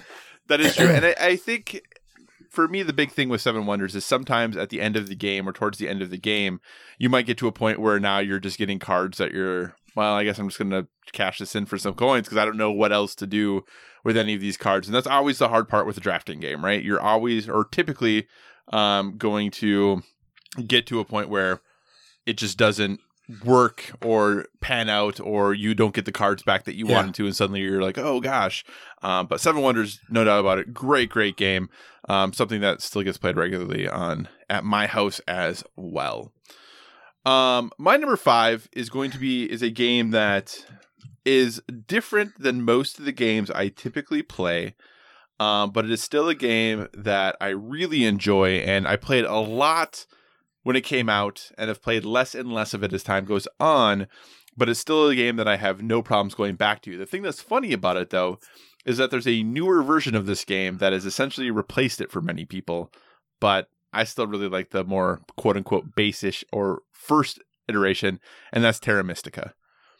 So Terra Mystica uh, Euro game came back out in 2012. Super heavy game. It's a, a 395 on Board Game Geek, but it the way I tend to explain it to people is if you took Catan and made it way more complicated with way less player interaction. You'd have Terra Mystica because essentially what you're doing is you are a every player in the game is a clan of some sort that all have a little bit different powers, but then you are terraforming uh, this planet in order to build your uh, build your city essentially and but you can only build on certain types of ground henceforth the whole terra mystica. So if your main color of your clan is green you can build on green uh, for and it doesn't cost you anything but if something is blue it costs you one terraform to get it to green or if it's black it would cost you two or if it's brown it would cost you three to get it over to the color that you need it to so you can build on it. So it's this really intricate balance of trying to terraform these spots so that you can build the things that you want to while also not giving your opposing players you don't want to improve things to make it closer to what they can do too and it's just this really interesting mix of having player interaction without having a ton of player interaction because it's what can I do to build this thing without also helping out the people around me. Yeah. Um, it's a very heavy game. Like I said, it's something that is not for the faint of heart. Uh, I think the playtime on it says like 60 to 150 minutes, but I, I think the first time you play it, it's going to easily be the 150 minutes plus as you just learn how the game goes and the me- mechanisms behind it and all of that good stuff. So, uh, for someone who isn't hugely into heavy Euros, um, it kind of surprised me how much I enjoy Terra Mystica, and it definitely isn't something I play with a regular basis anymore. I do have to kind of refresh myself every time I jump back into it to make sure I'm playing things exactly right. Uh, but it is definitely one of my favorite heavy Euros ever. Um, and it, you know, happened to come out this decade. So Terra Mystica is my number five. Nice. Josh, That's what me. is your number four, sir? My number four. sorry, this cold is really getting me. Um, is well, my first legacy game, and that is Risk Ooh. Legacy. Nice. Um, I, you could argue, and I could argue, Pandemic Legacy might be a better game, but for as as far as accessibility to other people, but for me, Risk Legacy is a game we bought twice. We actually started a second game of Risk Legacy. mm-hmm. Um, I had so much fun playing it. It it kind of, if you don't want that cooperative aspect, like William was saying, like from Pandemic, Risk Legacy, while there is definitely possibilities of cooperation, it is a competitive legacy game. And you are naming countries, just like Pandemic. You are shaping the map. You are changing, like nuking continents where you can never go to again. There's a lot going mm-hmm. on in that game. There's secrets. There's things to open. There's things we didn't even know existed until after the game was over. Um, it was a lot of fun. This was a game that we would play three, four games in, in a, one sitting. Um, sometimes they go really quickly if you know Risk. Sometimes they take a long time. Just depends on uh, military management um, and how you handle zombies. uh, but Spoilers. yeah, I know. it's it's over ten years. That's ten year old game. Uh, no, it's not. It's like five year old game, eight year old game. 2011, I think. Oh yeah, eight years. Yeah. So, uh, Risk Legacy, a game I would happily play again if anyone wanted to play it. Um, and a game I think if anyone's interested in legacy games, uh, they should seriously like consider cooperative versus competitive, and then you have your two Mhm. choices. And I think at my number four, you could easily swap Risk Legacy for a Pandemic Legacy, depending on the playstyle. But for me, it's Risk. Do you? And I think you kind of answered the question. It seems that you feel this game still holds up well today, even with the changes and advancements in quote unquote legacy games and kind of how those games play out now. Do you think this game still is a good legacy yeah, game per se? Yeah, for for the game itself, I think it does everything right. Um, I mean, could you replay it and probably uh, decide ways that they could have done things better? Probably. Uh, you can do that Mhm. with any game, I think. Um, I don't. I don't think the developments that have changed in the legacy format would uh, make this game so much better that I wouldn't want to play the original. He's back. that timing was perfect. Actually, that was that was nicely done. Well, hey, William, welcome back. We're thrilled to have you rejoin us. Nope. Oh no, we're gonna keep that all in. We're good. So here's what's been going on. Josh and I have been continuing to work our way through our lists. So what we'll do is we'll share with you all of our lists up to the point we've gotten to, and then you can share your list up to that point. And if you want to heckle any of our lists, you're welcome to do so. Okay. Okay, so uh, Josh was at. I I will skip the part that Josh got really embarrassed about. I'll so say it. uh, I put okay, Ticket so- to Ride on my list because I did wrong research and thought it came out in the past 10 years, and it certainly did not come out in the past 10 years. So anyway, so uh Josh's number nine was Wingspan, eight was Disney Villainous, seven was the Pathfinder adventure card game, six is Everdell, five is Seven Wonders, and he just finished saying that his number four game was Risk Legacy. I don't even know where to begin with all the horrible. no, those are all great choices. I- Seven Wonders is really from the last decade. Yeah, it came out in 2010. Oh, 2010, yeah. Just barely made the list. Okay, yeah, yeah, no, no, Yeah. those are all those are all great choices. Thank you. Um, I do So, like the my- expanded universe version of uh, Last Decade, which encompasses Ticket to Ride. Great game. yeah, he, he said Take It to Riot, and I was like, I'm pretty positive that was before 2010, Yeah. but That's my bad. but it's okay. It, it allowed Disney Villainous to get on his list, so we're good there. Um, for me, I think we lost you when I was talking about my number nine game, which was Machi Koro. Which, if you want to make fun of me for, that is totally fine. I've never even heard of Machi Koro. When did that come out? Are you kidding me right now? 2013? No, I'm not kidding you at all. Really? Yeah. Okay, so Machi Koro, super light uh, city building game where it's just rolling dice, and then you get some income, and then you build a building. With a large Uh, take that aspect. with a pretty large take that aspect if you want there to be. Uh, and it just recently had a legacy edition come out for it. And it's just a game that I use very regularly to introduce people to gaming. Uh, so it's a game that has spawned multiple game, regular gaming group partners for me. And as a result of that, it's just been a really positive experience for me. So Yeah, here we are, Machi Koro 2012. Again, the universe of games I played before I started reviewing games in 2014 is very small, so a lot of things went through the cracks. gotcha. Is it is it worth me now, eight years later, buying? Like, get the legacy version. There is a legacy Legacy. version that recently came out. Uh, I will say I only play it with the expansions. The base game alone is extremely simple. You literally roll a dice, see if you earn any income based on what the buildings you have are, and then you can build a building, and that's all you do. Um, so you basically each card has a number at the top of it that if you roll the dice that reflects that number, it activates the building um, that you then potentially might gain income or steal income from other players, uh, and then you then after that can build one of your main buildings in town or a building from the center of the board um, to kind of expand your town. So I like it a lot, but like I said, I play it with all the expansions, and that's the only way I play it.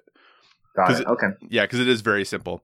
Um, so that was my number nine. My number eight, which I know we have different feelings on this game, is Mystic Vale. I actually told Josh, I'm like, you know, it's maybe good that William isn't here for this one. So my number eight is Mystic Vale. Uh, my number seven is No, uh, no, no, no, no. Don't. But let's not go back. Defend it. Defend it. okay. I like Mystic Vale for a couple reasons. Number one, uh, I think of it as a great engine building game. I know it might not be the best engine building game of the decade, but I play it when I'm playing that game, and this is how I play most deck builders. I play them from an en- engine building aspect. How can I best go through my deck and that yes, somebody might try to mess up mess me up, but I'm trying to build the best engine I can to get through my entire deck every time.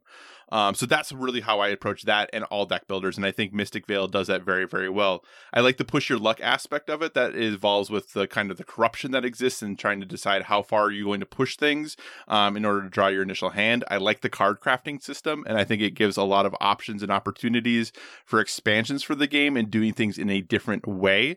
And it allows you to a way to improve your deck without adding cards to your deck, which is something because I like the the engine building aspect. I love because I'm always trying to eliminate cards from my deck, so it's very cool to be able to improve it without adding more stuff to it.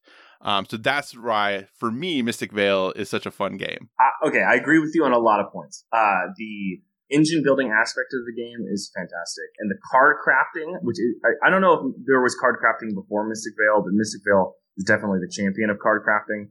Uh, that is an absolutely phenomenal mechanic and it's super fun. I, I just, I mean, your opponent could die and it could take you a while to figure out that in real life you were playing with someone. It's just a solitaire game.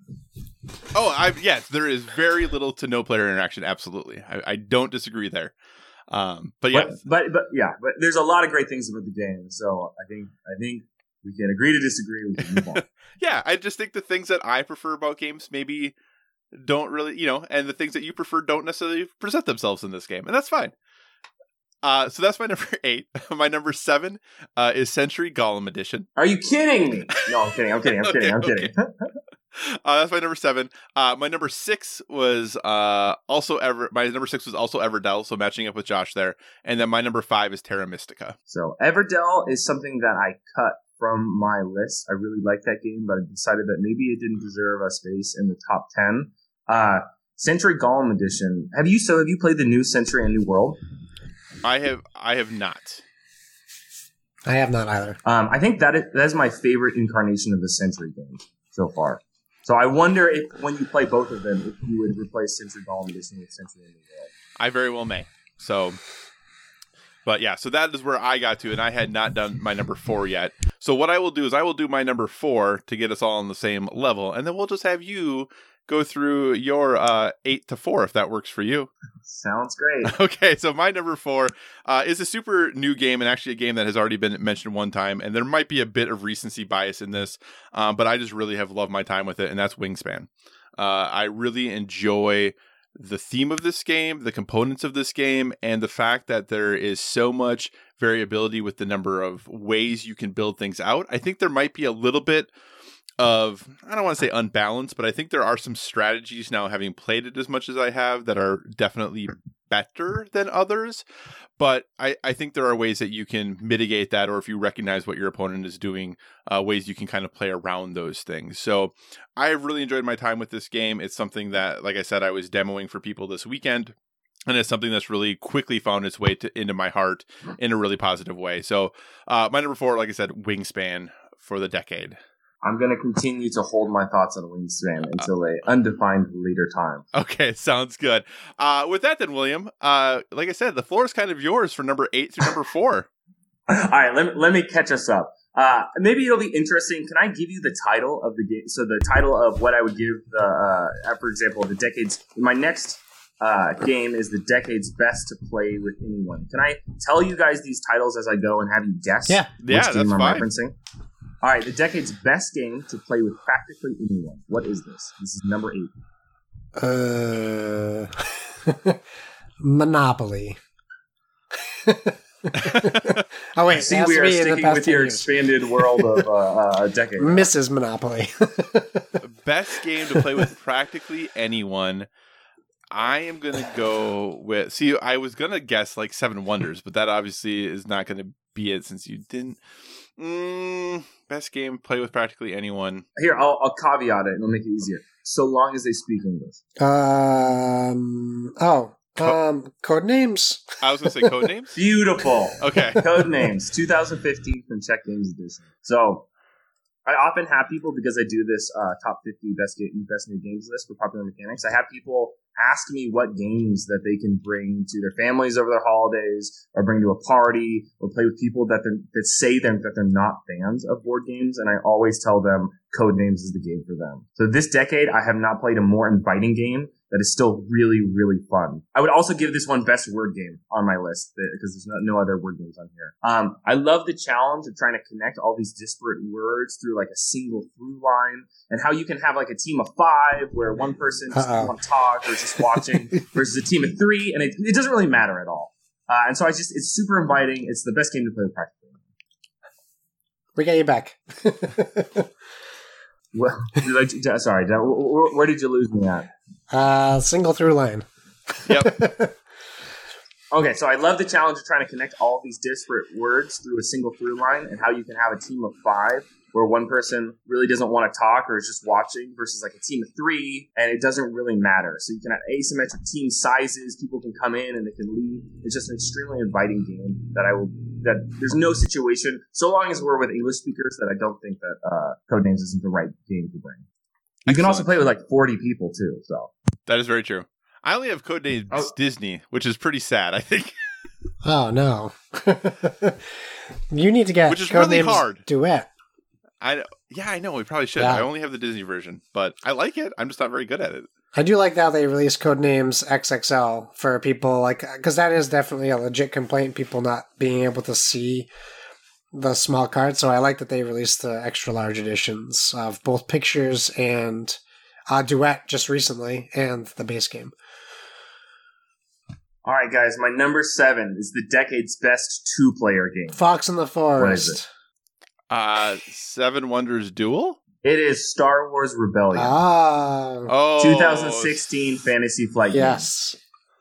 All right, okay, okay. So let's let's talk about two player games for a minute. Yeah. So I think that two player games can often be hard to do well because most games really rely on like the self balancing nature of multiplayer games with player interaction. So it's like, all right, Josh is winning. Hey, Kyle, let's gang up on him. And, you know, this stops runaway victories, which can be boring. Although not always. I mean, my favorite two player game of all time has the worst what runaway victory issue, which is chess. Like if you're ahead, you're does it. You've won the game. Um, but anyhow, this issue is heightened with asymmetric two player games where you need to do different things with different pieces for different reasons.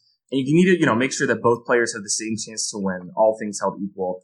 So I'm talking balance, boys. And I think that Star Wars Rebellion is the most balanced two player asymmetric game of the decade, along with being the most fun two player game generally. I love being the rebels and hiding your base and like protecting planets as like a decoy. I love being the Empire and just laying waste to these puny forces. Everything about this game is the best. Nice. So do you, do you even recommend playing it with any more than two players? You can't play it's with any more than two players. I thought you could play Rebellion with up to four. That's Imperial Assault or Armada. I think. I think it's only two players. Yeah, it's definitely only two player. It's like the Empire on one side, the Rebellion's on the other side of the board. I, unless there's like a version where two people are sharing being one of the players, I, I think it's just a two player. Okay. So let me answer your question with authority. I don't recommend recommend playing it as more than a two player version at all. Perfect. Okay. All right. So next one, the decade's best epic game. What is it? Number six. Ep- what what is your definition of epic, epic. game? Uh, like Twilight Imperium, uh, fourth edition. yeah, you got it. Twilight Imperium, fourth edition. So 2007, 17. Sorry, Fantasy Flight Games. So if I can make a literary comparison to define epic for you, um, you know, sometimes you want to read like a magazine article or like a book of short stories and get something light, but sometimes you want to pick up like a Dostoevsky novel or Moby Dick, and not in spite of the heft, but because of it you want to be on this epic journey, and that is Twilight Imperium 4th Edition for me. So I actually last played it three weeks ago when I was back in the United States in my hometown for the Thanksgiving holidays. Uh, and I had one night back with all of my friends where the stars aligned, and we were able to basically get all of my closest friends, like my board game friends from high school, together. And we played this seven hour game, and it was the only game that, that really fit the moment. You know, this epic game of galactic conquest where you, you don't just have armadas of starships that are fighting each other, but politics and trade and backroom deals. And it really, it really feels as epic as it is. It's the fourth edition of the game, which is streamlined from the third edition from earlier than this decade, but the streamlining in no way diminishes its scope. How do you guys feel about Twilight Imperium fourth edition? This is the game that I've always wanted to play that I never have because my game group, I even have people who I played games with regularly that own it. Uh, every time we get together for a game day, even if it was an eight or nine or ten hour game day, the idea of only playing one game was something they all balked at all the time that the idea of just playing one game was not something we wanted to do. So I have yet to ever play Twilight Imperium in any of the forms, and that is one of the things that is very disappointing to me. Yeah, Sam, I've Not I've everyone wants to pick up the Dostoevsky novel. That's true. That's true. Uh, how do you compare this to? Have you played like Xia Legends of a Drift System? No, I've never played that. Okay. Because I'm I I want to get a game of this caliber or this scope, and that's the two I always debate between is TI four or Xia, and I just can't decide which direction I should go. I just I feel like TI four has such like a storied place in board game history Mhm. that it's got. I mean, it, you got a board game podcast. You gotta play Twilight Imperium fourth edition one time. That's the Okay. game for sure. Okay, that's okay. That's fair. That's fair. Yes, for clarification, Rebellion is two to four players. I did look it up. Really? Yeah, I don't, I, I don't know how, um, but I, I'm looking. I'm literally pulling up the rules PDF to see wh- how it's four player. Um, but I bet you just I bet you're just sharing being the Empire, sharing being the rebels with like some like maybe one person's in charge of the heroes or something like that. yeah. But once again, Kyle is right as usual. Except I've never played TI four, so I'm only kind of right. I'm shaming Kyle for being right. That's fine. That's fine. All right, guys. Number five for me is the decade's best engine builder. Oh. Kyle, I'm going to let you guess first. Well, I he's he's got this look on his face, But and we I don't should know, know, if he's gonna say. I know that's, and I'm one. So this is making me wonder if this is Wingspan. This is indeed Wingspan. Yes. It's my one game from 2019. So I think that engine building is my favorite. It's one of my favorite mechanisms in games. Mhm. Um, and I'm not going to say that. I'm, I'm going to say that it's it's better than any other engine building game this decade. Uh, and this includes terraforming Mars. I got to say it. Uh, Wingspan, I think, just does it the best. What's made the most impressive is the fact that all you know all these game cards. There's hundreds of them. They all have different powers, and maybe not hundreds, maybe like between 100 and 200. Uh, there's different powers and abilities with all of these cards that have birds on them. Uh, but the game is still so beautifully balanced despite this like you know plethora of different types of birds, types of abilities. Uh, I, and I recently played this game with my mother, who is by no means a board gamer, and even she loved it. So I think it's advanced, it's complex, yet it's also really accessible, and I think it just does engine building the best. And we both clearly agree because it was on both of our lists. Awesome. Beautiful. All right, and then your number four, sir. All right, my number four. Uh, I bet you guys can get this one. The best, the decade's best deduction and lying game. Oh man, uh, are you going with Secret Hitler? I am indeed going with Secret Hitler. 2016 from apparently the, the game company that produces this is called Goat, Wolf, and Cabbage. okay. so I like I like these uncomfortably aggressive games. I really do. And my all time favorite mechanic is deduction and lying. And I've said it before on your guys' podcast, but no game inside or outside of this decade does that mechanic better than Secret Hitler. Besides chess, it's the board game that I've also played the most ever. And I think it's uh it's like Avalon to the Resistance, which you guys have brought up earlier, but perfected. Yeah. And the reason that I think it's so great and better than those two is because if you play it well, there's just enough information out there for both sides to conceivably win. You know, from like the voting patterns to the slight lies. And I always finish this game with everyone who's played it just like breaking down into conversation about what just happened in the game and, you know, the feeling we had when Josh lied or, or what happened when Kyle got caught. And, you know, that conversation after I feel like is illustrative of just how great this game is. For the listener, Uh, I- I, guessed Secret Hitler, but my mic was muted because someone's drilling a hole in the wall below me. And I will say this was my guess for what was going to be your number one game. oh.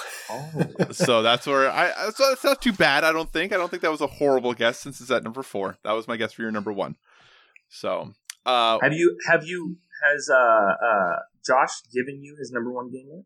no, because he said what you guessed it would be yet? no, he is not. He's not said what I guessed it would Kyle be. yet. knows what it is, though. I'm pretty positive I know what his number one is, but I don't want to spoil his thunder.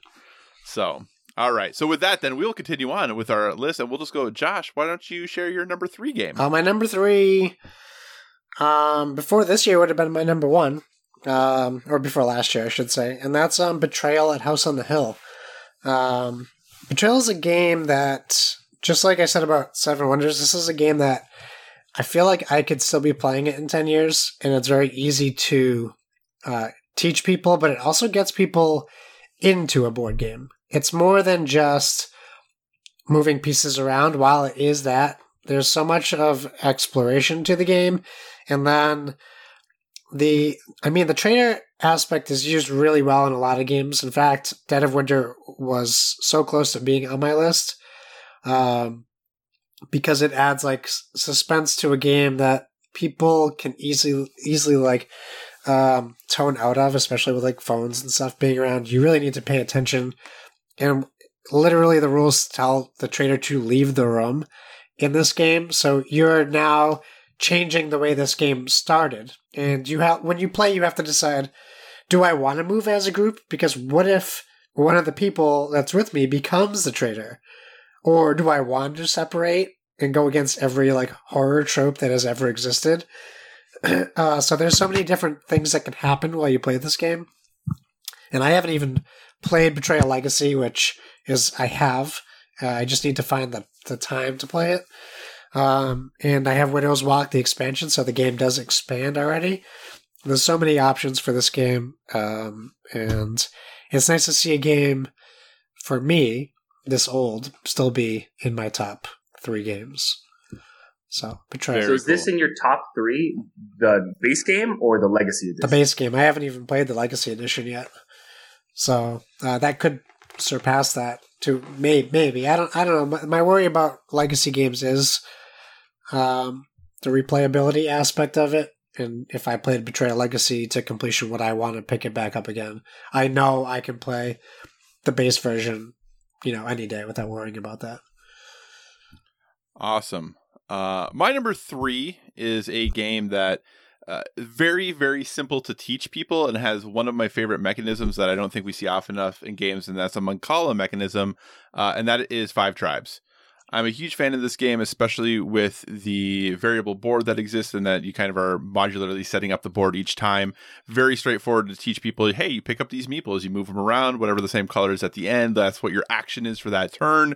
Um, and now it's just devising the strategy. And I think this game suffers a little bit that if you have people who get analysis paralysis, it can be this game can take far longer than it should because you can't plan that much on your turn because the board is constantly changing what is happening, what color meeples are available on what color spots, and that is always adjusting and changing. So it can be difficult to plan too far ahead or really plan out your turn because oh, the next person might mess it up completely.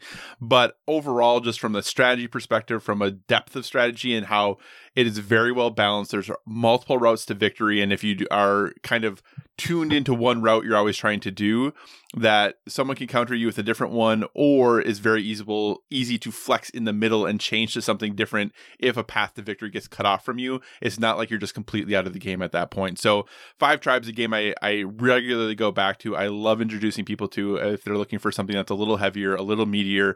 Uh, there were some issues with the initial printing. They had some probably uh, maybe went some directions with some of the cards and things of names of things they probably should have thought differently about. Um, but that has been resolved in, in future printings of the game. But uh, overall, Five Tribes still a game I go back to and really, really enjoy. Nice, William. It's a great game. I mean, I'm thinking back to the last time I played it. I think I played it with a full player count, which is four or five, four. I think the analysis. Five five. Yeah, the analysis yeah. Per, uh, the, the analysis paralysis issue. It's like very real and very pronounced in that yeah. game.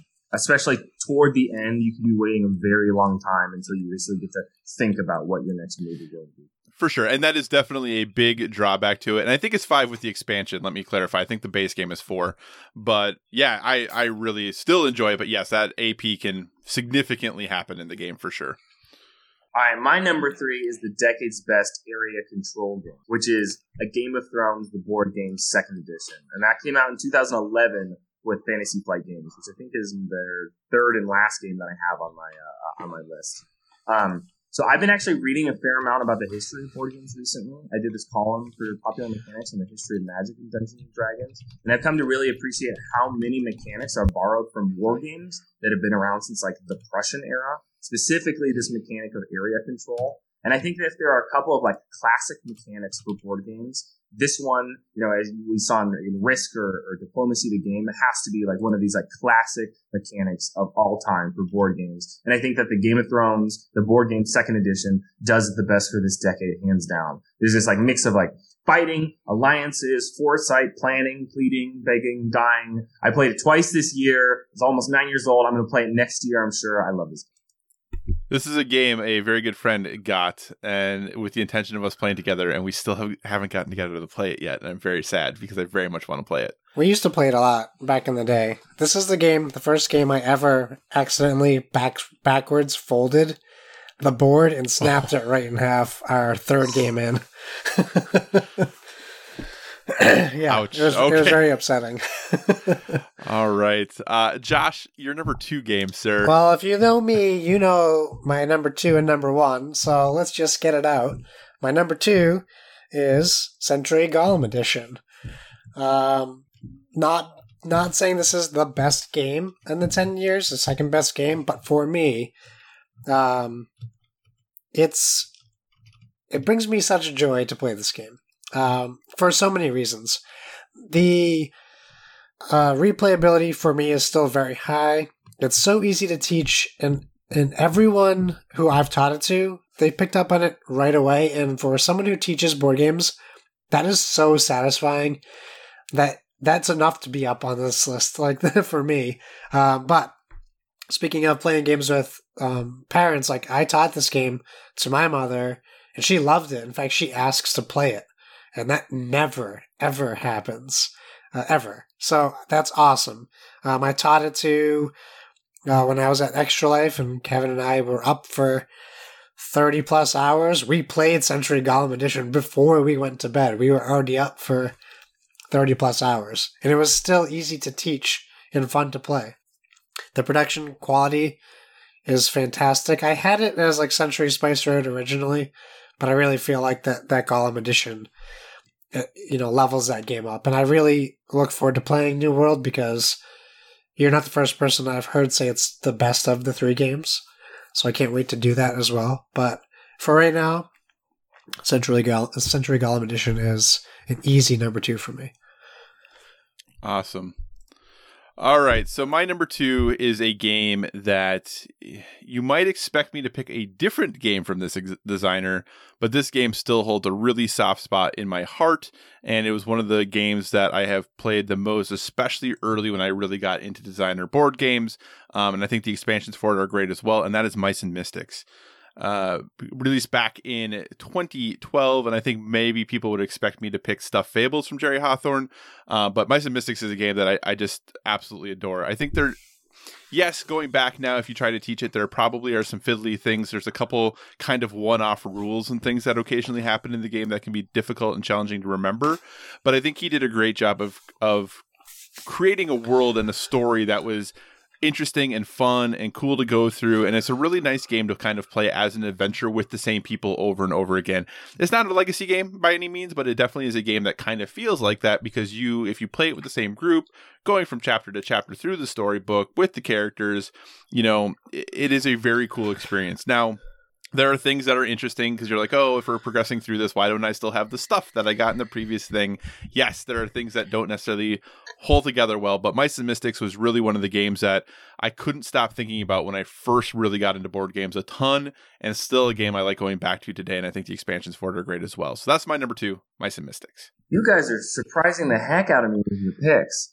Mice and Mystics, that's a great game. I, I wouldn't put it on my list just because it's a cooperative game. I'm not uh, a big fan of cooperative games, but man, I, I was I was expecting totally different things. Good. Well, I'm glad we're keeping you on your toes. Surprise. what is your number two, sir? Well, I feel like now I'm just going the main route. So mine is the decade's best RPG outside of D and D. uh, like tabletop RPG? Uh no, board game. This would definitely be a board game. You'd find it on board game. Oh, Gloomhaven? Definitely gotta go with Gloomhaven. Yeah. 2017 Yeah. Cephalofair Games. So I, it's you know I played like 40 plus hours of Gloomhaven. I love the card combat mechanic, and I have to say that like a lot of like non pen and paper RPGs, so games that aren't Dungeons and Dragons or some other rule set like that, can kind of drag at points, often because the storytelling takes up a bit too much of the game and is quite rigid. And I, I just fundamentally believe that no auto-generated storyteller, either through like cards or a choose-your-own-adventure booklet, like you might see this year on Tainted Grail, comes as close to like a human game master or dungeon master. Has this flexibility to tailor a game to to the players to make it alive. And like Gloomhaven entirely skips this issue because there's a story in the game, and the story is I, I think the story is written a little bit funky. It's it's good, but the game is about fighting, and it's about leveling up through fighting with a story that is just on the side. It's like a side dish. Um, and these the, the mechanics of the miniature fighting, the way that you gain new cards, the way that you modify the cards as the game progresses, the way you uncover new battles and new characters. I I just think this game is perfect. I will be very surprised if this isn't someone else's number one game. I can guarantee you, you'll hear it on someone else's list very soon that is not mine. so, all right. So, with that, Josh, why don't we get the spoilers out of the way? Your number one game of the decade, sir. All right, my number one game, I actually have it right next to me. I can show it to you. It is Dice Fishing Roll and Catch by Homo Sapien Labs. You're such a liar. what? you roll dice to catch fish. How awesome is that? It's Gloomhaven, of course. Come on. Yes. Um, Gloomhaven continues to surprise me, which is awesome. Uh, we, you know, we play monthly because we have kids and life is tough sometimes. Um, but last night we played a new scenario where I'm getting closer to retiring my character. Um, surprises were popping up in one of the scenarios we did where we're putting down these like counters to remind us that like once we open this door something's going to pop up behind us and you don't know what it is. The, the, the there is an issue with gloomhaven that apparently they're going to fix with frosthaven but you, you still do lose a little bit of the surprise because one of your party members has to read what is going to happen. So you do have a little bit of that um, going on but we do this we do it so we don't two of us out of the three don't know what's going on. And we make sure the person who does know is not intentionally asking us to do things because it is still very much a game where you're sitting at a table with other players but you really can't tell people what you're doing. Um, you can do like the old hints like i'm gonna move fast this turn or you know i'm gonna do this and that but being very vague and we try to keep that true to the game. There's a lot of house rules that you can implement into Gloomhaven to make this uh, better fit for whatever group you're playing with. Um, and it kills like we have so many people in our Discord that want to play Gloomhaven, and it's still so unobtainable price wise for people who want to play casually. So I'm really looking forward to the Heart of the Lion to come coming out in September, where people can get it for fifty bucks and, and play that starter uh, 50 scenarios, which is still a lot of scenarios. Um, so this is a game that I think everyone should play, even if you don't think you're a, a role play gamer, role playing like a tabletop role playing gamer. Um, it is definitely overwhelming if you look at the big box, but when this new one comes out, even if you have friends that have a group, just jump in, try it, try it, because uh, everything that William said about it, plus so much more. There's there's so much going on for this game, and and the ability to explore wherever you want, whenever you want. Like we have so many ways to travel when we start our game. We can go do one of seven side quests. We can stay on the main one. We can decide to to help or hurt certain groups of people. Like there's a lot a lot going on in that game.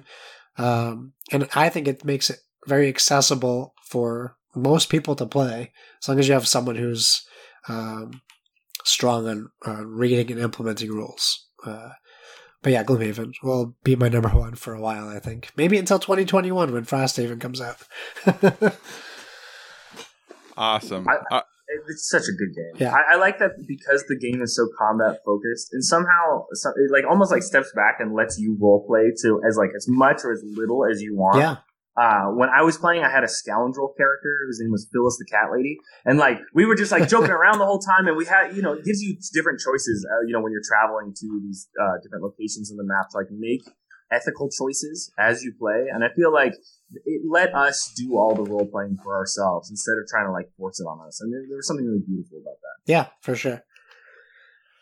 All right. Well, my number one game of the decade is a game that I have talked about a number of times on this podcast, but I don't know that I've ever fully reviewed or anything like that. My guess is Josh probably knows what it is. Um, and I was really surprised to realize that I didn't even think about this until just now.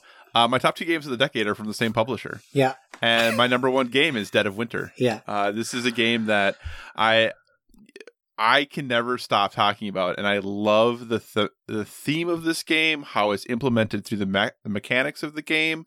This is a game that I am constantly wanting to get back to the table and play again and again and again.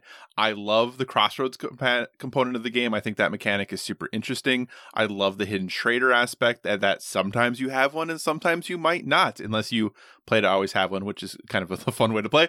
But I just really like how this game is all put together. I think it was Jonathan Gilmour's first design, and just seeing where he has gone from there um, is is pretty impressive. So, Dead of Winter, just one of those games that has always sat well in my heart and is is always at the tip of my tongue when people are like, "What are your favorite games you've ever played?" This is always the first one that comes to mind for me.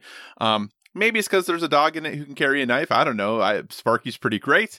Uh, I think that's pretty amazing. But Dead of Winter definitely my top game of the decade, um, and a game that will always live very very close in my heart. Uh, so there we go. That's my number one. William, thoughts on that as my number one game of the decade? Kyle, I disagree with you quite a lot, but That's I think fine. that that is an, an excellent choice. I think the hidden traitor uh, mechanic is the maybe the best in Dead of Winter of any game that I've played, where you're all supposed to be working together. Until and I would say even more so than uh, uh, House on a or sorry, the House on a Hill, the legacy game that we were talking about earlier. Betrayal. at House Betrayal. on a Hill. Yeah, uh, it's just great. It's a great game. So Yes, I love Dead of Winter. I almost put it on my list um, just because uh, we have such a great time playing it. It's also pretty fun just to say someone's a traitor right away and see how that game mechanic plays out. Um, but uh, yeah, I, I think Kyle's played it a lot more than I have. Um, if I played it more, I could see this probably cracking that top 10. I just haven't played it enough. awesome. All right. Well, that leaves it to you, Sir William. What is your number one game of the decade? So my number one game is the best auction slash bidding game of the decade, which is of course London Markets from 2016 by Queen Games. So London Markets puts players in a. Uh, no, I'm just kidding. I'm sorry. I'm just reading. I was so, I was like so I was like so confused. no, I picked. I just picked some random game that's uh, uh apparently they're, they're listing it as over number ten thousand. Okay, no. So my actual number one game. Uh, so I babbled about this game before on your podcast, but I think it's the decade's best game, which is Nemesis from last year, 2018 by Awakened Realms. Um, I said it, I loved it on your podcast, but after playing it even more this year since we last spoke, I have to say it's even better than I made it out to be. The game is just so tense and riveting and cinematic and so difficult. You take control of a single character on a starship where like something terrible is aboard a la Ridley Scott's Aliens. Um, and each turn you got all these different hard choices about who to trust, where to move, and you're just trying to survive and fulfill your own secret objective along with surviving with the rest of the people that are playing. And so I said that I don't really like cooperative games and there weren't any on my list, which is mostly true, but not entirely because this game is cooperative in the sense that you need a hundred percent like you need your teammates to, to help you fight, to help you flee, to help you hide from this like astral terror in the game. But there is always this mistrust that lies between everyone because you're not ever sure what other people's secret objectives are. And I think maybe like a third of the secret objectives are to like kill another specific player. So you're really horribly suspicious this whole game. You're trying to work together, but you don't know if, if Kyle is in the same room with me- so we're not creating too much noise, or if really he's just looking for his chance to just chuck me out an airlock. Um, and it just builds into this theme of terror that just permeates the entire game. So this is my number one game of the decade uh, because it's the number one game I've wanted to play all year. Whenever I got a chance to play a nice like three hour long board game that takes an hour and a half to do, to, to learn the rules, this is the one that I went for. Very, very cool. So, one thing I want to ask you both now that we have gone through our top 10 games of the decade, and I'm just doing a brief scroll through here through the top 100 games currently on Board Game Geek. And it looks like I'm up to number 50 right now, and only four of the games came out prior to 2010 at that point. Uh, do we think games are just that much better in the last 10 years than they were the previous 10 years because when you look at rankings and everything else and people talking about the best games it seems like you know pre 2000 is basically gone at this point. There's a few games that hang out there but even pre 2010 a lot of those games are starting to kind of diminish in popularity. Is it a is it a recency thing or are games just that much better? I, I think there's a type of survivorship bias that we're seeing which is that there is just so many new games I wonder if we just compare the sheer amount of new games that came out from 2010 to 2019 versus the decade prior versus the decade prior. And just the chances are you're going to get a lot of gems in the rough with just that, that, that large amount of number. I just think that what we're seeing is that there's so many good games now because there's so many games and so many people that are looking at designing games. And instead of doing it as like a pastime, see it as like a viable job. Josh, any thoughts? Uh, I agree with that. Uh, I think I don't know. I think games do more now. Uh, that's another big thing is that people are are f- feel the ability to be more creative, maybe, or to take risks because there's so much of a volume of games coming out. You're seeing games that would never have been released because you know whatever the case, whatever company is putting out games, they don't want to 10, 15 years ago maybe they don't want to put so much money into their board game market or they don't see it as it's definitely not the market it is now just sheer volume like dollar amount.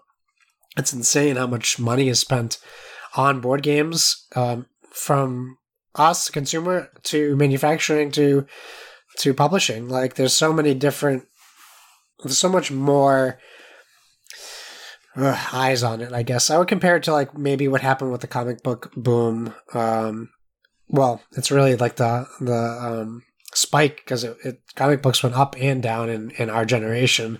We've seen it right. at its highest and its lowest. So um, I just think it's it, it can be similar to that as well. Awesome. So before we wrap things up, any honorable mentions you want to shout out? I know William, you said you cut your list at ten pretty easy. What were those last two games that you got rid of? Well, I, so the honorable mentions that I want to mention are stuff that we didn't bring up at all. So okay. no one picked terraforming Mars, right? Right. Correct. And no one picked Scythe. Uh, picked Scythe.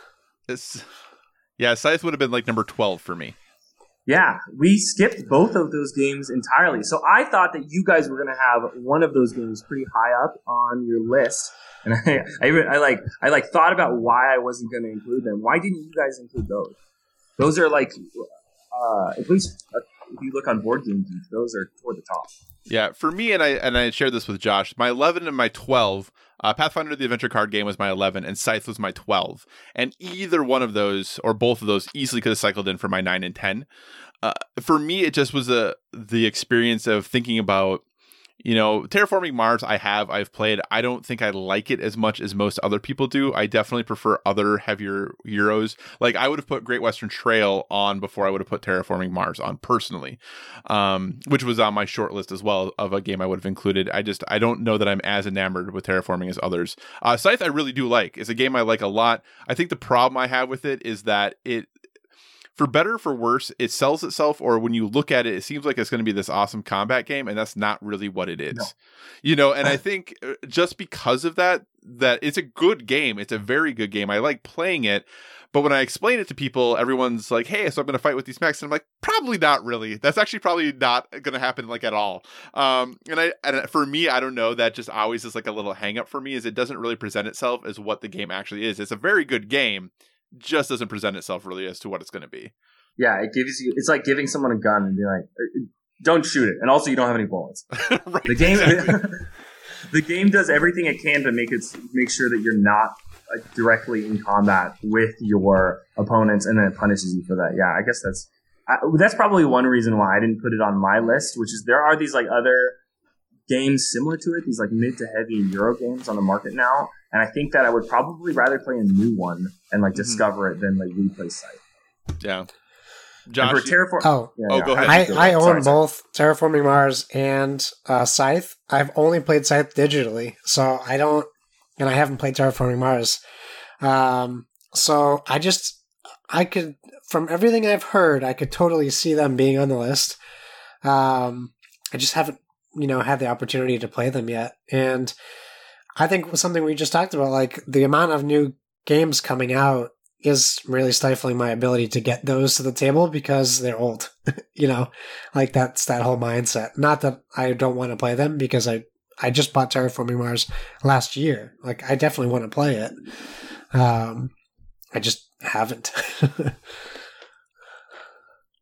Yeah, I guess for me, terraforming Mars and Wingspan kind of like inhabit the same, like, well, they would have been in the same spot on my list. And I just feel like I would rather play Wingspan than terraforming Mars. He's like card focused, chaining together cards and like cleverly laid actions to like to get to some point. That's kind of the heart of both games, even though obviously they're radically different in theme and and when you sit down to play them. But uh, I would just rather play Wingspan. Absolutely. Josh, did you have any other honorable mentions you want to throw uh, out there? You know, I really wanted to put Sagrada and Azul and Fox in the Forest on this list. Um, and even Harry Potter Hogwarts Battle. Like, there's Ascension. Could have put 15 Ascension expansions or like things like that. Um, like, I definitely missed a deck builder, like, in my top games. Uh, I mentioned Quarriors. Like, Quarriors is a game that I look up on so fondly that no one knows about and basically gave birth to Dice Masters. And it's just another one of those fun um, deck building, dice rolling battle games, like um, a game that I would still happily play. Uh, but I think doing this list, like, there's a lot of games I could have put on the list. And I think that's, you know, that's the point. Like, we just need to, to to get these games ranked appropriately because there's so many. Pandemic Legacy, uh, there's a lot. So, yeah, yeah, yeah. The only other game that I would want to throw out that I didn't put on the list and I almost did, other than I, I kind of just mentioned Great Western Trail, would be uh, Troyes which if you look at it, it looks like it's oh, yeah. Troyes. It's T R O Y E S. Uh, so I'm a it's, uh, Sebastien Dujardins. I think it was his first game that he ever did. I just haven't played it in so long, but that is a game that uh, got heavy rotation the first half of the decade. Until about 2015 or 2016, when it came to Euros, it was that and Terra Mystica that we were kind of going between, so I didn't want to include both of them on the list.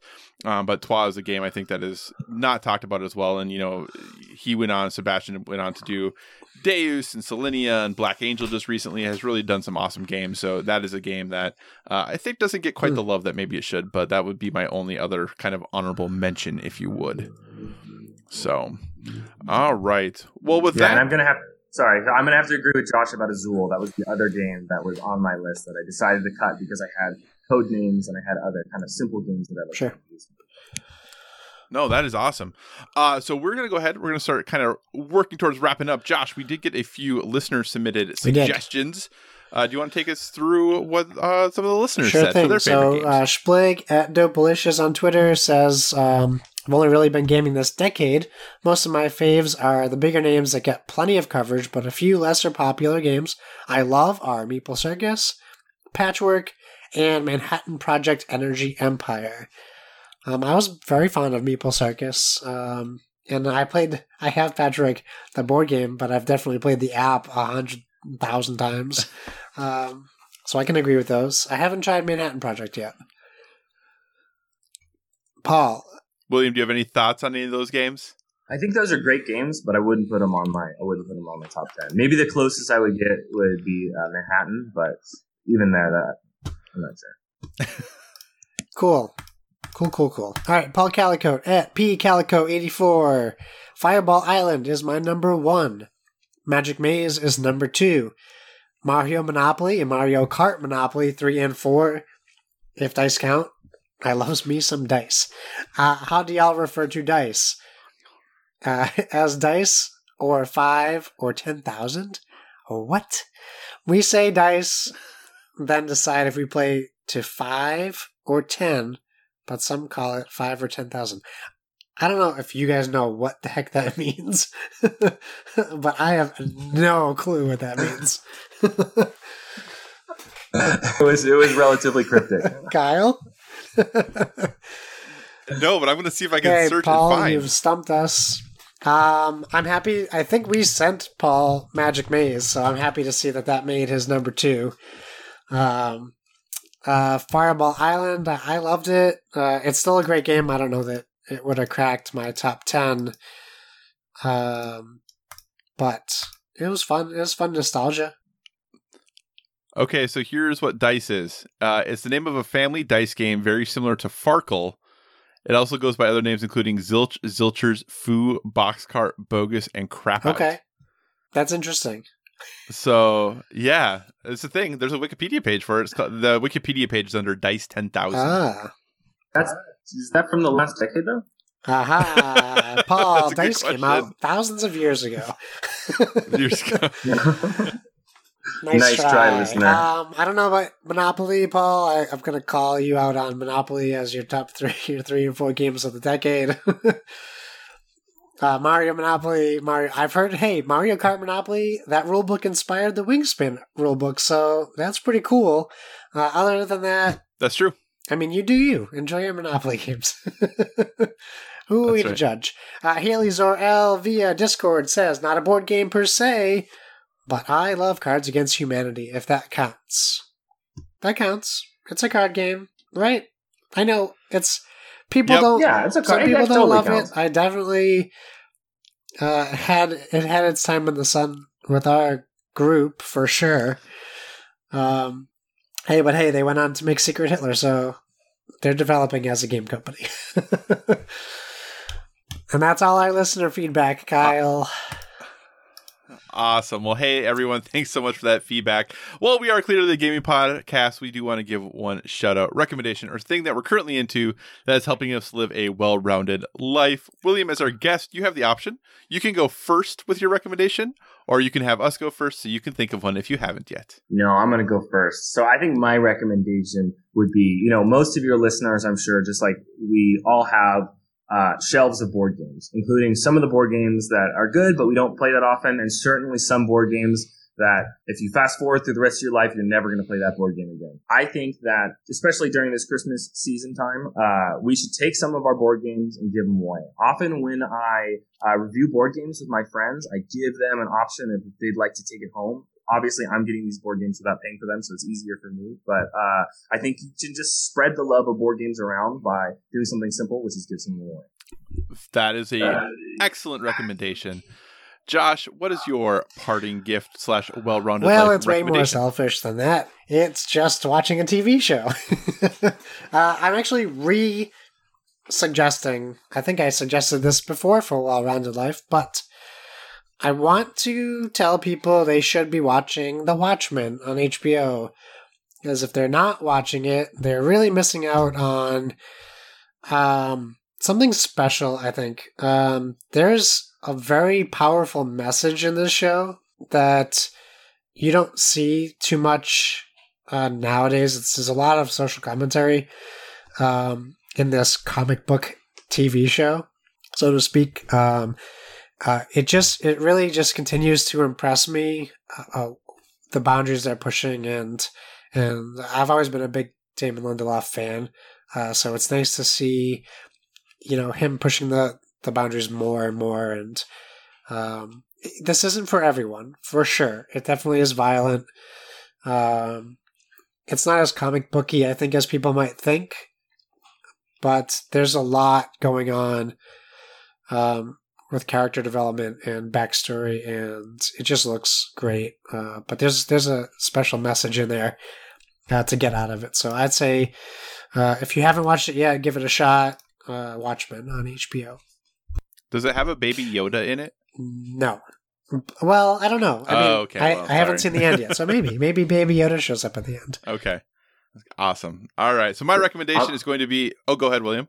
No, no, I was going to say, I wanted to ask you a question, Josh. So I actually reread the Watchmen Yeah. comics this summer. Uh, Josh, how did you feel about the film? Um, I didn't hate the film. I think the problem, um, just like any other um, IP they turn into a film, it's it it it stays true to the comic on the thinnest of lines, and it's hard to adapt. Watchmen, it's the graphic novel. It I can like a TV show nowadays is a better format to tackle the graphic novel. Um, there's a lot of issues with the movie.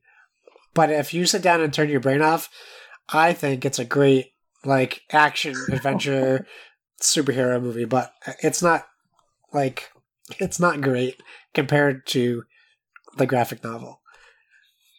Uh, and, and and we Okay, we all right. we all know what Alan Moore thinks of the TV show now too. So uh, there's definitely some some differences between this TV series and the and the original as well.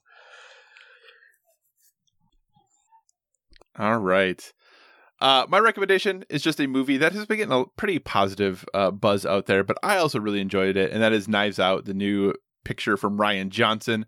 I know some folks are not a huge Rian Johnson fan currently because of his, you know, last movie, that Star Wars movie, which I enjoyed, but I know others did not. But I just think I enjoy Rian Johnson as a filmmaker. I think he really has a cool way that he frames and does his filming, uh, and I think Knives Out is a really uh, awesome movie if you especially if you're into who done it type films. It does a great job with that genre and it's a lot of fun uh, and if it makes me it made me want to go back and watch a, a few other of my favorite who done so definitely recommend knives out. Um, rian johnson does a great great job with it and if you didn't like his star wars movie uh, i think this is definitely a movie that you can watch and see how he is a very capable and quality filmmaker maybe just not in a genre that you really are super passionate about so we'll leave it there I hope that the movie comes. So we have one movie theater in the entire country here, and usually they're playing like five movies, and those are the movie. And one's always like a terrible Bollywood movie. So I'm Uh-huh. hoping that it comes out here so that I can I can see it in the big screen. He's actually from near my hometown. Brick that is like one of his first movies. Yeah. took place. They filmed it at my high school when I was a freshman. Oh, really? I just actually Yeah. I hadn't seen Brick until just recently. I watched it for the first time, so that movie was great. Yeah, it's at San Clemente High School. Oh, awesome! Well, now look at that. Look at that. Look at those small world connections. All right. Well, William Herkewitz, thank you so much for joining us on this very special show. Uh, what would you like to plug for our listeners? Where can people keep up with you and all the things you're doing? Thank you guys for having me. As always, I hope that I can come on a fourth time in the future. Uh, uh, so your readers can follow me on Twitter at Herkewitz, which is spelled H E R K E W I T Z, or they can read my toys and games columns uh, in every issue of Popular Mechanics magazine. For the upcoming issue, I'm going to give out my 2019 board game awards. Uh, uh, the next issue, I cover two moves in a single game of chess between two of the strongest and most radically different chess engines ever designed. So lots of fun stuff coming up. Very cool, Josh. What do you say we wrap this show up? Let's do it. Uh, thanks for joining us, everyone. In addition to finding us on Twitter and Instagram at Board with VG, you can find us on Facebook at facebook.com slash Board with VG. So feel free to give us a five star rating over there. Also, if you want to communicate in the more long form, or you're just not feeling social media, please feel free to send us an email at boardwithvg at gmail.com. We tag all our stuff on social media with hashtag board with VG. so please do the same. We want to see what you guys are up to, what games you're playing, etc. And whatever podcast service you're listening to us on, we encourage you to give us a stellar rating. That is, whether you're downloading us from the PSVG feed, the Dice Tower Network feed, or our very own standalone Board with Video Games feed. You can find me on Stadia, on Xbox Live, on PlayStation Network as Why So Serious. That's S I R R I U S. Kyle, where can people find you? So you can find me at all the usual places Twitter, Instagram, PlayStation Network, Xbox Live, Board Game Geek, all at Cycocross, C Y C O C R O S S. As a reminder, next week's episode will be our top 10 video games of the decade, so be on the lookout for that. And as always, if you have suggestions for future topics, be sure to reach out to us on the social media because we want to talk about what you want to hear about. Big thanks again to William for being here. We really appreciate it. And remember, everyone, whether it be board games or video games, never stop gaming.